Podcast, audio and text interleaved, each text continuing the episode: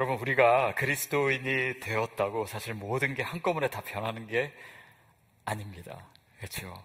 성격 그대로고, 또, 예전에 가졌던 그 욕심도 아직 나에게 많이 남아 있는 것 같고, 또 예수 믿게 된다고 그냥 맨날 성경만 보고 말씀만 보고 그런 건 아, 니잖아요 그래서 갑자기 변하지는 않는데, 여러분, 우리가 예수를 믿는 순간 확실하게 달라지는 것이 있습니다. 그럼 뭐냐면, 우리 모두 하나님 안에서 가족이 돼요. 어, 같은 공동체입니다. 어, 이거는 단지 우리가 어, 뭐 이렇게 사람들과 어울리는 것을 좋아하느냐 안 좋아하느냐 그 문제가 아니에요. 또 어느 특정한 교회를 다니고 있느냐 안 다니고 있느냐 아니면 뭐 CD의 DNA 코스를 했느냐 안 했느냐 그거와 모두 상관없이 우리가 하나님의 자녀된 줄 믿습니다. 그것이 우리의 정체성이에요.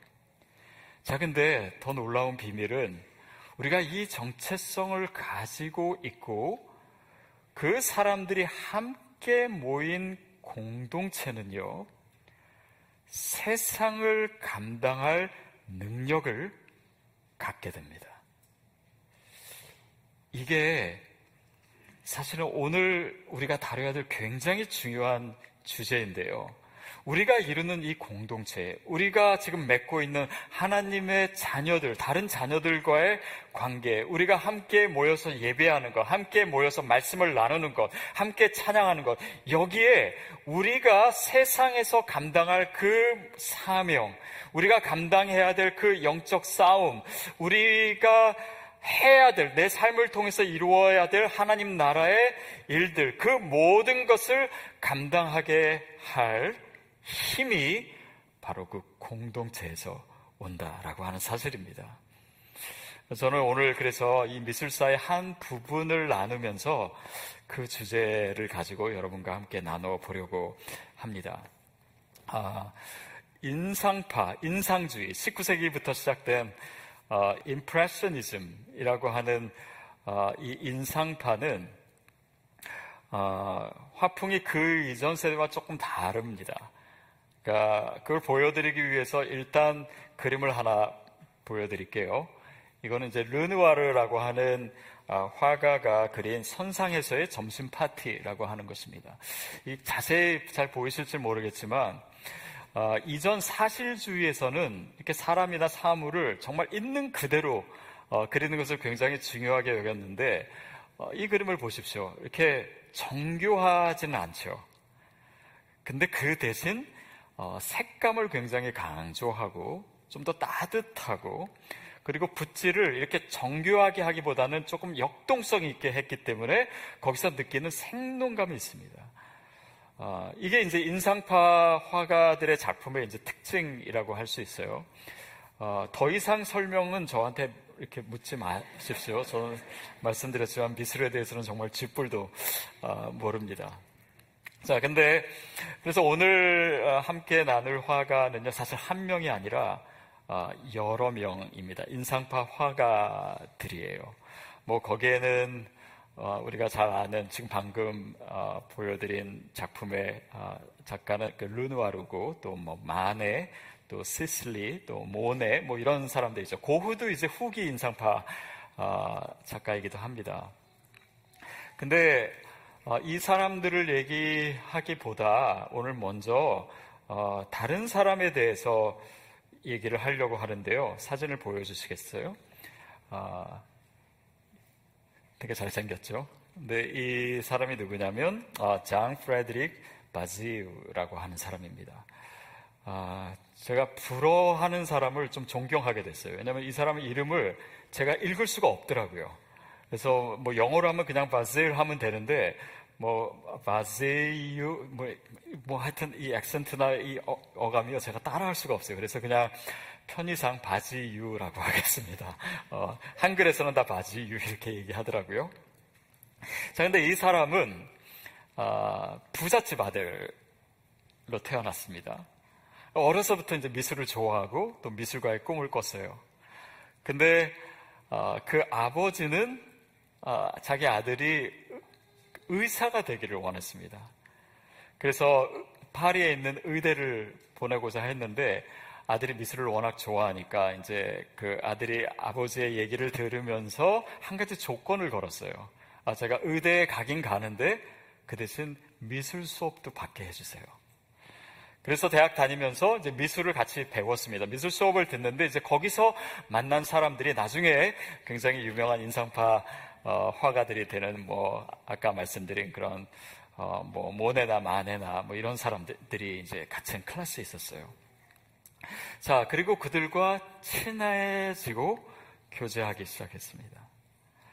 어, 그런데 이제 이제 이 사람은 그 바지유는 의사가 되어야 되기 때문에 결국 의사 시험을 봤는데 시험에 떨어진 거예요. 떨어진 김에 재수를 안 하고 그냥 나는 미술을 좋아하니까 미술을 하고 싶습니다. 결국 아버지를 설득시켰어요. 그래서 어, 이제 파리에 계속 남아 있게 됐습니다. 근데 워낙 이제 집안이 뭐 돈이 많고 그래서 그런지 이 바지유는 파리에 그 자기 화실을 엽니다. 그리고 그 화실에 이제 친구들을 초대하기도 했죠. 그래서 어, 1870년 어, 그때쯤 이 어, 바지유가 자기의 화실을 그림으로 어, 그리는데요. 그림을 보여드릴게요. 이 제목이 뭐 어, 한글로 하면 바지유의 화실입니다. 말하자면. 어, 그 뒤에 이제 뭐 여기에 주소가 뒤에 붙어 있는 그 그림 제목이에요. 어, 그림을 보면은 이제 한 가운데 이제 그림이 있고 어, 그 옆에 서 있는 사람이 바지입니다. 그리고 그 앞에 어, 지팡이랑 모자를 들고 있고 모자를 쓰고 있는 사람이 마네고 또 그 옆에 있는 사람이 어, 모네일 겁니다. 아마 그리고 그 르누아르는 이 계단에 있는 사람이에요. 뭐 어쨌든 그, 그 당시에 이제 친구들이 그렸던 그림들도 이제 막 여기 어, 걸려 있지요. 자, 이런 그림을 어, 이제 그렸는데 어, 이 화실은 나중에 인상파 화가들이 이제 어, 여기서 작업을 하고 함께 하고 또 말씀하시면 아지트가 된 거예요. 그리고 여기서 굉장히 친밀한 교제를 나누고 새로운 화법을 시도하기도 하고 서로에게 대해서 이제 피드백도 주고 또 서로의 그림을 격려하기도 하고 막 여기서 그래서 이 장소 때문에 굉장히 친밀하고 아름다운 공동체가 마련이 된 거예요. 그리고 이 바지유라는 청년은 굉장히 착한 엄친아였던 것 같아요. 어, 친구들 이렇게 다 가난한 그 화가들이니까 어, 그림 도구를 사서 주기도 하고 그리고 어, 뭐 장소를 빌려주는 것은 물론이고 그리고 어, 려운 화가들이고 무명이기 때문에 작품을 팔 수가 없잖아요. 팔리지가 않잖아요. 그러니까 아 너희들은 분명히 나중에 되게 유명한 훌륭한 화가니까 화, 훌륭한 사람이 될 거야라고 해서 그들의 그림을 사주기도 하고 뭐 아버지한테 그때 전화 없었나요? 하여튼 연락해가지고 그림 좀 사라고 하기도 하고 그래서 친구들을 막 도와줬다고 합니다. 하여튼 그런 헌신으로 인해서 이 화실을 중심으로 굉장히 아름다운 공동체가 아, 준비되었습니다. 당시 이 파리의 미술계를 보면요, 그 미술계의 중심이 뭐였냐면 살롱이라고 하는 전시회였습니다. 근데 이것은 단지 파리뿐만 아니지 국가에서 주도하는 어, 그 전시회인데 어, 유럽 전체 예술의 중심이라고 할 정도로 이 살롱의 아, 권위가 있었어요. 어, 근데 이제 여기서는 그냥 아무나 작품을 전시할 수 있는 건 아니고 여기 심사위원들이 초대를 하는 그런 화가들의 작품을 전시를 합니다. 그래서 그 당시에 살롱의 모습이 어땠는지 어, 그림이 하나 있어서 제가 보여드릴게요. 저렇게 이제 그림들이 많이 걸려 있고 어, 유명한 작가의 작품들은 이렇게 시선이 잘 맞는데 또 잘 보이는 데 걸려 있었겠죠. 그리고 좀 덜 유명하면은 저 위에 꼭대기에 아무도 안 보는데 걸려 있기도 하고.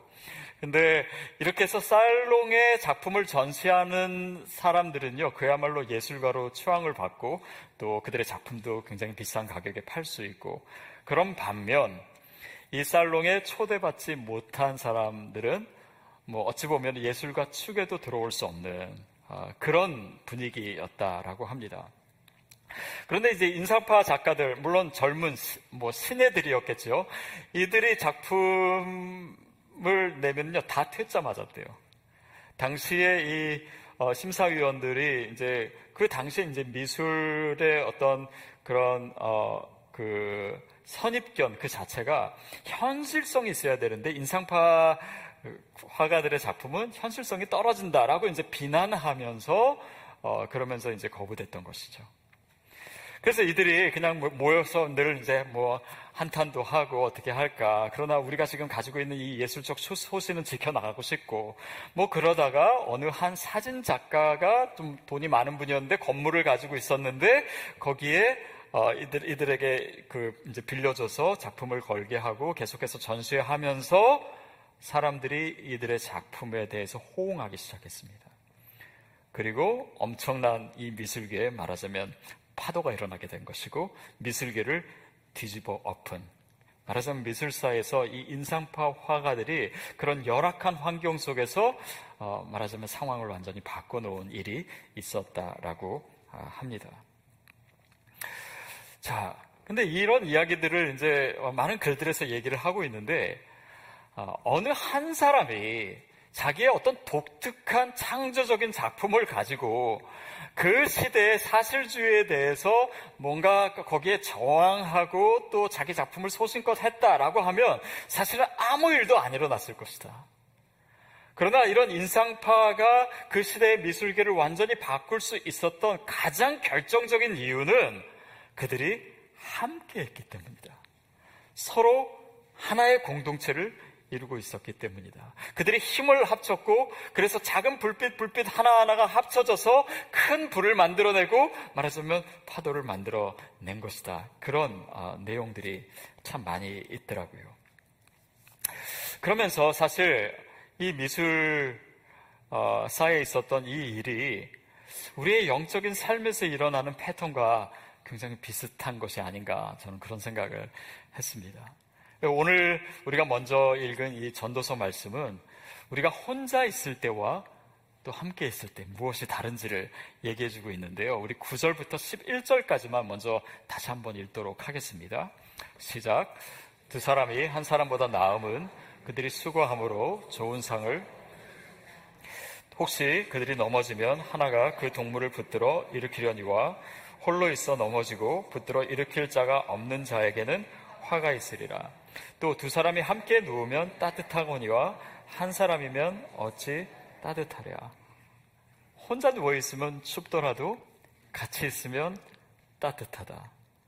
근데 단지 그것은 잠잘 때만의 이야기일까요?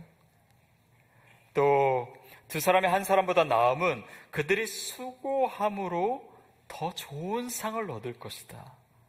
말하자면 혼자에서는 낙심할 수 있었는데 합쳐 있을 때 단지 1 더하기 1이 2가 되는 것이 아니라 그보다 훨씬 더 놀라운 일들이 가능하고 하나님께서 주님의 일을 하실 때 바로 그 원리를 사용하신다라고 하는 것으로 저에게는 들렸습니다. 또 10절에 보면은 혹시 그들이 넘어지면 하나가 그 동물을 붙들어 일으키려니와 홀로 있어 넘어지고 붙들어 일으킬 자가 없는 자에게는 화가 있다. 저는 그런 얘기 좀 들어본 적이 있습니다. 회사에서 물론 뭐 능력이 좀 어, 부족해가지고 어, 그 회사에서 뭐 그 나오게 되는 그런 경우도 있지만 사실은 그 옆에서 그를 변호해 줄 사람 또 그의 편이 되주는 사람이 없기 때문에 회사에서 어려움을 당하는 일들이 훨씬 더 많다라고 하는 얘기도 왜 한번 들은 적이 있어요. 결국 혼자 있어서 넘어질 때 누가 내 옆에 있는가, 누가 내 손을 붙잡아 주는가, 그것이 우리 인생에서 참 중요하고 그것이 조금 더 확장된 의미가 바로 공동체입니다. 우리의 믿음 생활을 한번 보세요. 공동체는요, 우리의 믿음을 담는 그릇과도 같습니다. 그래서 아 이거는 뭐 그냥 내가 좋아하는데 뭐 좋아하고 안 좋아하고 참여하고 싶고 아니면 뭐 지금 말고 그 정도의 차원에서 공동체를 생각한다면 우리의 신앙에 굉장히 중요한 본질을 놓치게 돼요. 이것이 마치 그릇 같아갔어요. 공동체라고 하는 그릇이 없으면요 이게 다 쏟아져 버릴 수 있습니다. 저는 저도 오랫동안 아, 성도님들을 보고 또 교회에서 양육을 하면서 갖게 된 가장 분명한 확신 중의 하나는 믿음의 성장은요, 함께 할 때 주어지지, 혼자 있을 때 주어지지 않습니다. 우리가 함께 말씀을 나누는 것, 우리가 함께 찬양하는 것, 우리가 함께 예배하는 것, 소그룹으로 모이는 것, 이것이 우리의 생각하는 것보다도 훨씬 더, 훨씬 더 지대한 영향을 우리 신앙에 미쳐요. 여러분, 우리가 아까 찬양하시는 그 모습 보면서 좀 너무 감동이었고, 또 요즘 새로 오시는 분들이 그런 얘기 많이 하세요. 어떻게 처음 예배 드려 보시고 어떠셨어요? 그랬더니 성도님의 찬양 소리 때문에 너무 감동이었다고. 어, 이렇게 찬양하는 데는 처음이라고. 근데 여러분 혹시 뭐 할 수 없이 그냥 집에서 혼자 예배 드리시는 분도 계시긴 하겠지만 여러분들 그래 보신 적 있죠? 혼자서 예배할 때 여러분 그렇게 찬양하시나요? 하시는 하시는 것처럼 표정 지으시는데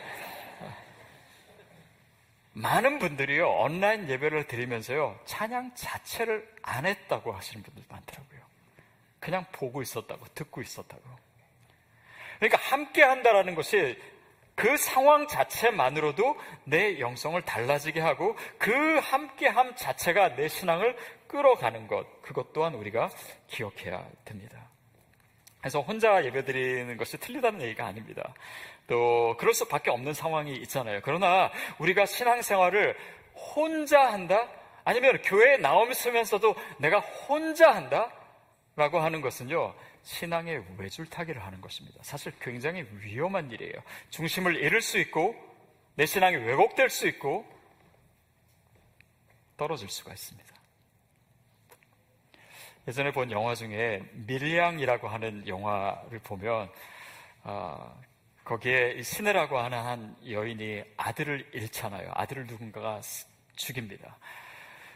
이제 그 고통 속에서 살다가 예수를 믿게 되고 교회에 가게 되고 그래서 아, 하나님이 나를 나 같은 죄인을 용서하셨으니 이제 나도 용서를 해야 되겠다는 마음을 어렵게 어렵게 먹고 그 살인자를 감옥으로 찾아갑니다.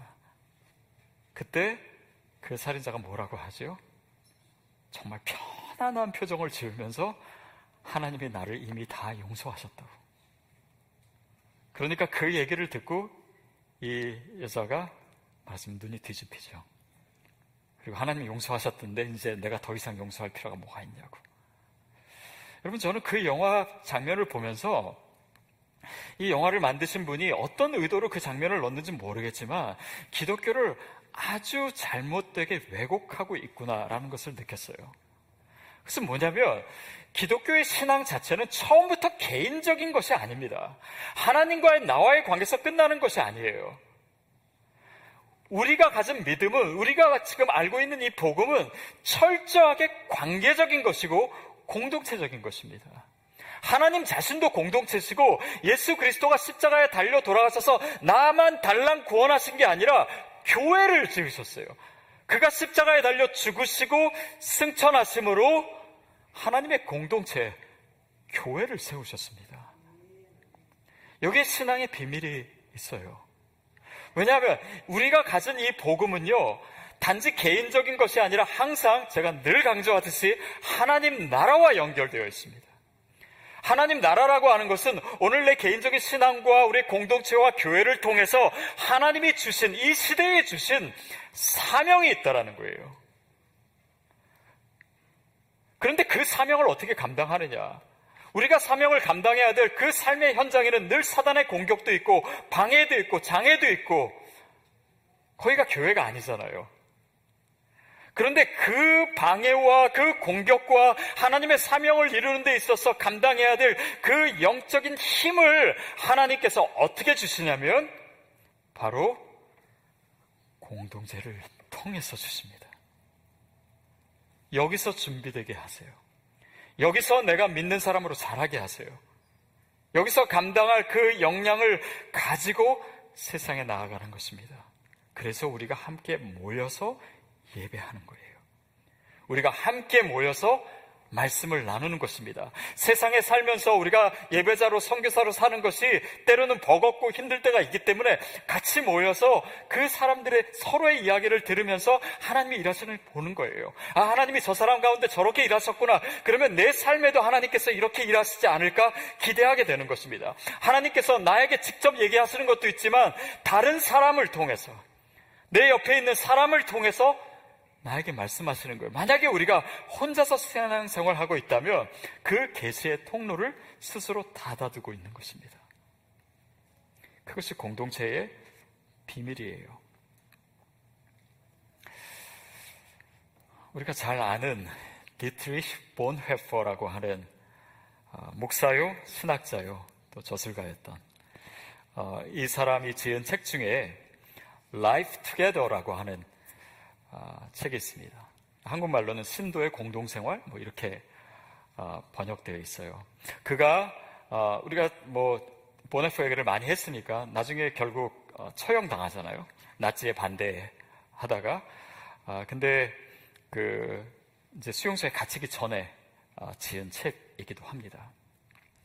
근데 이 책 에서 어, 보네프가 얘기하는 것은 뭐냐면 어, 신앙생활, 우리의 그런 신앙생활은 개인적 경험뿐만이 아니라 공동체적 경험을 통해서 이해돼야 된다라고 얘기해요. 그러니까 우리의 신앙이라고 하는 것은 나 혼자 각자 해서는 우리의 믿음이나 우리의 제자도 이런 것들이 제대로 설 수 없다라고 하는 것을 이 책에서 얘기하고 있는 것입니다. 그러면서 뭐라고 얘기하고 있냐면 같이 한번 읽어볼까요? 시작. 크리스천의 공동체성은 그리스도께서 우리 모두를 위해 하신 일에만 근거를 두고 있다. 크리스천의 공동체성은 우리가 함께 모였죠. 함께 예배하죠. 교회를 이루지요. MC를 이루지요. 여기서 이루어지는 이 모든 공동체성은 어디에 근거해 있냐면 예수님께서 우리를 위해서 하신 일들에 근거하는 것이에요. 다시 말하면 그가 이 땅에 우리를 찾아오셨잖아요. 그리고 우리를 섬겨주시고 사랑해주시고 우리를 위해서 희생하신 바로 그 예수님께서 하신 일의 근거에서 크리스찬의 공동체가 만들어지고 거기서 우리가 예수를 믿는 것을 배우게 되고 믿음 안에서 성장하게 되고 그 사랑과 교제와 서로 주는 도움과 이 모든 것을 통해서 결국은 내가 세상에 나아갈 힘과 용기를 얻게 된다라고 하는 의미입니다. 실제로 본 해퍼는 아, 본인이 잡히기 전에 어, 신학교를 운영했습니다. 어떻게 보면 어, 나치에 반대하고자 하는 사람들이 모여있기 때문에 비밀스럽게 하는 신학교였죠. 그래서 어, 수많은 동료들 또 제자들을 거기서 만났습니다. 거기서 아주 친밀하게 교제했어요. 기도했습니다. 말씀을 나눴습니다. 그러면서 우리가 지금 이 어, 히틀러의 그 치하에서 지금 교회가 가장 큰 위기 가운데 있는데 어떻게 이 시대를 우리가 대면할 것인가? 그리고 교회가 이 세상에 어떤 모습으로 존재해야 될 것인가? 크리스찬은 또한 이 시대에 무엇을 하고 또 어떤 신앙을 가져야 되는가? 그 모든 것을 혼자가 아니라 서로 서로의 삶을 통해서 그 말씀과 교제를 통해서 그들이 갖게 됐던 것입니다. 그리고 본헤퍼는 결국 아, 처형을 당하죠. 그는 그렇게 고백합니다. 그렇게 신앙의 공동체에서 내가 얻게 된 그 믿음, 그리고 그들이 헌신하는 그 모습들, 그리고 그때 뭐 보네퍼뿐만 아니라 수많은 사람들이 순교하지 않았습니까? 그런 동료들이 죽어가는 그 모습, 결국 그 모든 다른 사람들과 그 공동체에서 일어났고 또 목격했던 그 모든 것들이 보네포를 보네포 되게 한 거예요. 그 믿음을 갖게 하고 용기를 갖게 하고 그도 순교할 수 있는 그 담대함을 바로 그 공동체에서 소유하게 된 것입니다. 물론 그는 공동체를 너무 이상적으로 얘기하지 않습니다. 공동체도 문제가 많고 또 온전하지 않다라는 것을 인정해요. 그러나 그가 얘기하는 것은 뭐냐면 크리스천 공동체가 예수 그리스도의 삶의 모습을 다시 회복하고자 노력하는 가운데 온전한 공동체가 될 수 있다라고 하는 것을 믿어야 한다라고 얘기해요. 믿어야 한다. 여러분 이것이 우리가 모일 때 정말 중요한 것입니다. 연약한 사람들이 모였습니다. 서로 다른 사람들이 모였습니다. 허물 많고 부족한 사람들에게 모였어요. 그러나 하나님께서 우리로 하여금 여기서 우리가 예수님을 같이 믿고 함께 말씀을 나누고 예배하는 가운데 이 공동체가 이 모임이 그리스도를 닮은 더 온전한 공동체가 될 줄 믿어야 한다. 그 믿는 사람을 통해서 하나님은 그런 공동체를 만드시고 그 공동체를 통해서 세상을 대면하게 하시고 하나님 나라의 역사를 이루신다라고 하는 것이 그의 확신이었고 오늘 저와 여러분의 확신이 되기를 바랍니다. 실제로 그들은 그런 공동체를 경험했고 결국 보네퍼의 어, 순교도 또 수많은 사람들의 희생도 아름다운 열매로 맺어지게 됩니다. 결국 보네퍼가 죽은 다음에 3주 후에 히틀러가 자살을 하죠. 그리고 나치가 무너집니다. 하나님 나라의 일이요. 이렇게 어느 특정한 한 사람을 통해서 이루어지는 것이 아니에요. 그리고 한 사람을 통해서 이룬 일이 있더라도 사실은 그 뒤에는 엄청난 그리고 온전한 공동체가 버티고 있었다는 것입니다. 여러분, 그것이 교회예요. 그것이 우리가 지금 만나고 있는 사람들이고 MC입니다. 하나님이 그렇게 일하세요. 그때 파도가 일어나는 것입니다.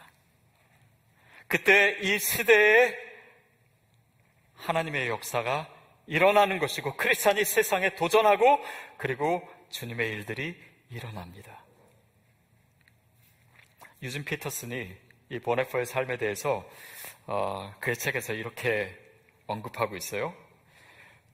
읽어볼까요? 그의 삶이 시편 133편의 첫 구절에 대한 연구였다면 그의 죽음은 마지막 행에 대한 주제였다. 첫 구절이 뭡니까? 보라 형제가 연합하여 동거함이 어찌 그리 선하고 아름다운 거. 교회에서 자랐고 또 위기 상황 가운데 공동체를 이루고 그 안에서 서로 돕고 서로 사랑하고 그것이 보네포의 삶이었다면 보네포의 죽음은 마지막이다. 그 마지막 구절이 뭐냐면은 여호와께서 복을 명령하셨느니 곧 영생이로다. 영생이로다. 그가 공동체 가운데 또 교회에서 배웠던 그 믿음은 그로 하여금 영원한 나라를 확신하게 했습니다. 그리고 영원한 나라에 대한 확신 때문에 그의 죽음도 감당할 수 있었어요. 여호와께서 주신 그 영원한 삶, 그것이 그 믿음이 그 확신이 오늘 나로 하여금 내 사명을 감당하게 하고 세상의 공격을 내가 대면할 수 있게 하고 나를 용기 있게 만드는 것입니다. 그것이 하나님 나라가 이루어지는 모습이에요. 전도서 14장 12절에 그런 구절 맨 밑에 있지 않습니까? 같이 한번 읽어볼까요? 12절 시작. 한 사람이면 패하겠거니와 맞설 수 있나니 세 겹줄은 쉽게 끊어지지 아니하느니라. 저는 예전에 개혁 성경에는 세, 세 겹줄을 안 그러고 삼겹줄이라고 그랬는데 그거 읽을 때마다 삼겹살이 생각났어요. 근데 번역을 잘 바꿨네요. 근데 한 사람이라면은 패하겠거니와 좀 패할 수 있습니다. 보네포는 죽었어요. 그러나 세 겹줄은 쉽게 끊어지지 아니한다. 하나님 나라는요, 혼자 일하는 것이 아닙니다. 세겹수는 끊어지지 않아요. 우리가 함께 할 수 있습니다. 저는 하나님께서 그래서 저와 여러분을 이곳에 모이셨다라고 저는 믿습니다. 어쩌면 영적으로 더 어려운 시기 아닙니까? 그러나 하나님께서 우리를 함께 모으셨고 혼자 말씀을 살아낸다는 것이 얼마나 어려운 일이겠습니까? 그러나 우리가 함께 하기 때문에 우리 삶 속에서 역사하시는 하나님을 더 강하게 느낄 수 있는 것입니다. 시편 133편에 보면 두 가지 이미지가 나옵니다. 하나는 어, 기름이고 하나는 이슬, 이슬이에요. 기름은 뭡니까? 아, 그 머리에 기름이 흘러서 아론의 수염까지 흐른 것 같고 이거는요 평소에 머리 안 감아서 끼는 기름을 얘기하는 게 아니에요. 제사장이나 왕을 임명할 때 붓는 기름입니다. 그러니까 우리가 서로를 대할 때 형제와 연합하고 자매와 연합 이, 이것이 뭐냐면 그 사람을 제사장처럼 왕처럼 여기는 거예요. 그게 복음을 살아내는 공동체의 모습입니다. 또 헐먼에 이슬, 이슬이 내린 같고 뭐예요? 그 헤르본 산에 아침에 일어났을 때 그 찬란한 그 햇빛에 반사되는 그 이슬들 그래서 그냥 뭐 꽃 하나, 풀 하나는 보잘 것 없을 수 있지만 거기에 이슬이 있음으로써 훨씬 더 아름답게 빛나는 바로 그것이 우리가 공동체 안에서 서로를 대할 때, 또 나를 통해서 그 사람을 아름답게 만들고, 또 그 사람을 통해서 내가 아름다워지는 모습입니다. 아까 바지유 얘기를 했잖아요. 근데 이 사람은 어, 그 동료 화가들과 같이 그런 어, 이 인상파 화가 협회의 이름을 올리지 못했습니다. 왜냐하면 아까 그 화실 그림을 그린 바로 그 해에 전쟁이 났고 그리고 그 보불 전쟁이라 하는데 그 전쟁에 참여해서 거기서 전사를 하게 돼요. 그의 인생은 스물 몇 살, 스물아홉 살의 나이로 끝났습니다. 그러나 그가 사랑했던 사람들, 그가 정말 친구들을 사랑했기 때문에 자신의 것을 나누고 그들의 그림도 사주고 또 전쟁도 그런 마음으로 참여하지 않았을까 생각해 봅니다. 그래서 그의 인생은 빨리 끝났지만 그가 맺은 관계들, 이루었던 공동체, 그의 헌신의 열매들은 미술계의 커다란 흐름을 만들었던 것이에요. 보네퍼도 그렇지 않습니까? 그의 삶은 39살의 나이로 끝났지만 그의 순교와 또 그의 희생은 그 시대를 바꾸는 가장 아름다운 하나님의 역사의 통로가 되었습니다. 어, 아까 그렸, 그 바지유가 그렸던 그 그림, 제가 잠깐 다시 볼게요. 그 바지유만을 조금 확대해가지고, 어, 제가 보여드리면요. 이 그림에 대해서 이야기를 그 읽다가 제가 어, 재밌는 사실을 발견했습니다. 뭐냐면 그 아버지한테 자기가 쓴 글에 이런 글귀가 있더라고요. 친구들과 함께 즐겁게 제 화실을 그렸는데 바로 아까 그 그림을 얘기합니다. 그림 속의 제 모습은 마네가 그려졌습니다. 자기 자신은 자기가 그려준 게 아니라 마네가 그린 거예요. 제가 약간 이 그림을 보면서 약간 이 사람 이기적으로 그렸다 생각했어요. 왜냐하면 키도 물론 크니까 크게 그렸겠지만 이렇게 롱다리로 그리고 포즈도 멋있게 하고 막 옷도 막 앙드레 기비 디자인 것 같, 한것 같은 옷 입고 근데 자기가 그렸다면 이렇게까지 안 그렸을 것 같아요. 그러나 마네의 눈에는 친구들을 위해서 다 내어주고 늘 희생하는 친구가 너무 아름답게 보이지 않았을까? 그래서 더 멋있게 그려주지 않았을까? 싶습니다. 하나님의 사람들이 공동체를 이룰 때는요, 내가 나를 아름답게 하는 것이 아니라 다른 사람이 나를 아름답게 더 만들어줍니다. 또, 우리 삶에서 이루어지는 많은 일들이 결국 내 삶을 통해서 어떤 아름다움이 만들어지는가. 그리고 그 아름다움이 다시금 나에게로 돌아와서 내 인생을 더 아름답게 하는 방식으로 이루어지는 것이 아닌가 또 생각해 봅니다. 예수님이야말로 사실 고운 모습도 없고 풍채가 없이 오셨다라고 성경이 얘기합니다. 그러나 역사상 수많은 예술가들이 아니 단지 그림뿐만 아니라 여러 영상이든 아니면 우리의 삶으로든 모든 것을 통해서 예수님만큼 아름답게 묘사되는 분이 있을까요? 왜 그럴까요? 그분이 우리를 섬기셨기 때문입니다. 우리를 사랑하셨고 희생하셨기 때문이에요. 바지유처럼 아니면 뭐본 해퍼처럼 아니 그거와 비교도 할 수 없을 정도로 공동체가 아름다워지기 위해서는요, 어떤 누군가의 그런 헌신이 필요합니다. 그런 희생이 필요해요. 여러분은 어떤 모습으로 서 계십니까? 예수님이 우리를 위해서 희생하셨습니다. 그런데 예수님은요, 자신이 그렇게 희생하셨을 뿐 아니라, 그로 인해서 세상을 아름답게 하십니다. 교회를 아름답게 하십니다. 저와 여러분을 아름답게 만들고 계세요. 그 아름다움, 우리를 아름답게 만드신 거에 대한 반응으로, 반응으로 우리가 주님을 아름답게 찬양하는 것입니다. 내 삶을 통해서 그 예수님을 그리고 내 삶의 아름다움을 통해서 그 주님을 더 아름답게 묘사하는 그것이 우리의 인생이고 또 하나님 나라의 일이 아닐까요? 여러분 그리스도인이 된다라고 해서 한순간에 모든 게 변하는 것은 아닙니다. 그러나 저와 여러분요 매일매일 더 아름다워지고 있습니다. 왜냐하면 예수 그리스도의 DNA가 가득한 공동체에 내가 있기 때문에 거기서 어떻게 사랑하고 거기서 어떻게 헌신하고 거기서 어떻게 희생하고 도와주는 것을 내가 배워가고 있기 때문에 그래서 여러분 우리의 공동체가 그리스도를 닮은 공동체로 온전하게 된다라고 하는 믿음을 가지셔야 됩니다. 그리고 그 공동체를 소중히 여기셔야 합니다.